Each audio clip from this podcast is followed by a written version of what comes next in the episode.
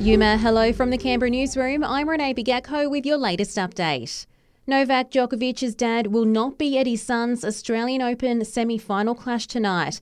Srdjan Djokovic has issued an apology after he was filmed posing for photos with spectators sporting the Russian flag.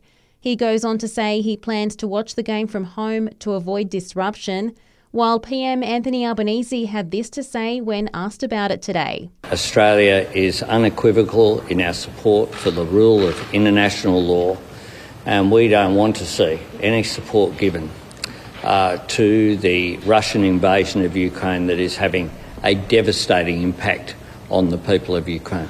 An unlicensed P plater has lost his license for a further three months after he was busted for allegedly running a red light while drunk in Canberra's north this morning.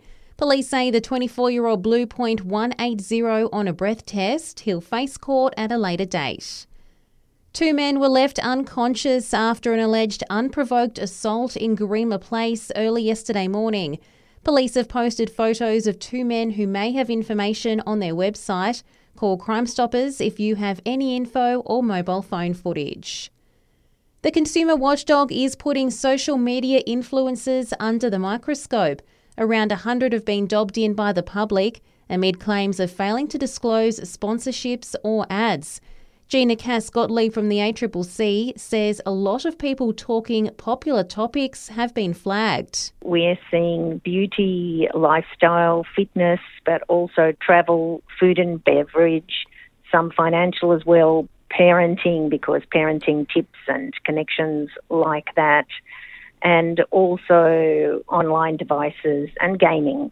Some devastating news on the local COVID front. Four people have died in the past week, the youngest, a woman in her 50s, while there's been 582 new recorded cases in the ACT. And it's come and gone. The asteroid about the size of a truck has whizzed past Earth. NASA excited about it being one of the closest encounters ever recorded, zooming past at about 3,600 k's above the southern tip of South America. The ANU's Dr. Brad Tucker says we only knew about this one a week out. We are finding ways of defending the earth and revenging the dinosaurs. We're, we're doing what the dinosaurs couldn't do, but we have to know about it. And that's the latest from the Canberra newsroom this Friday. Check back again tomorrow morning from 8 for our next update.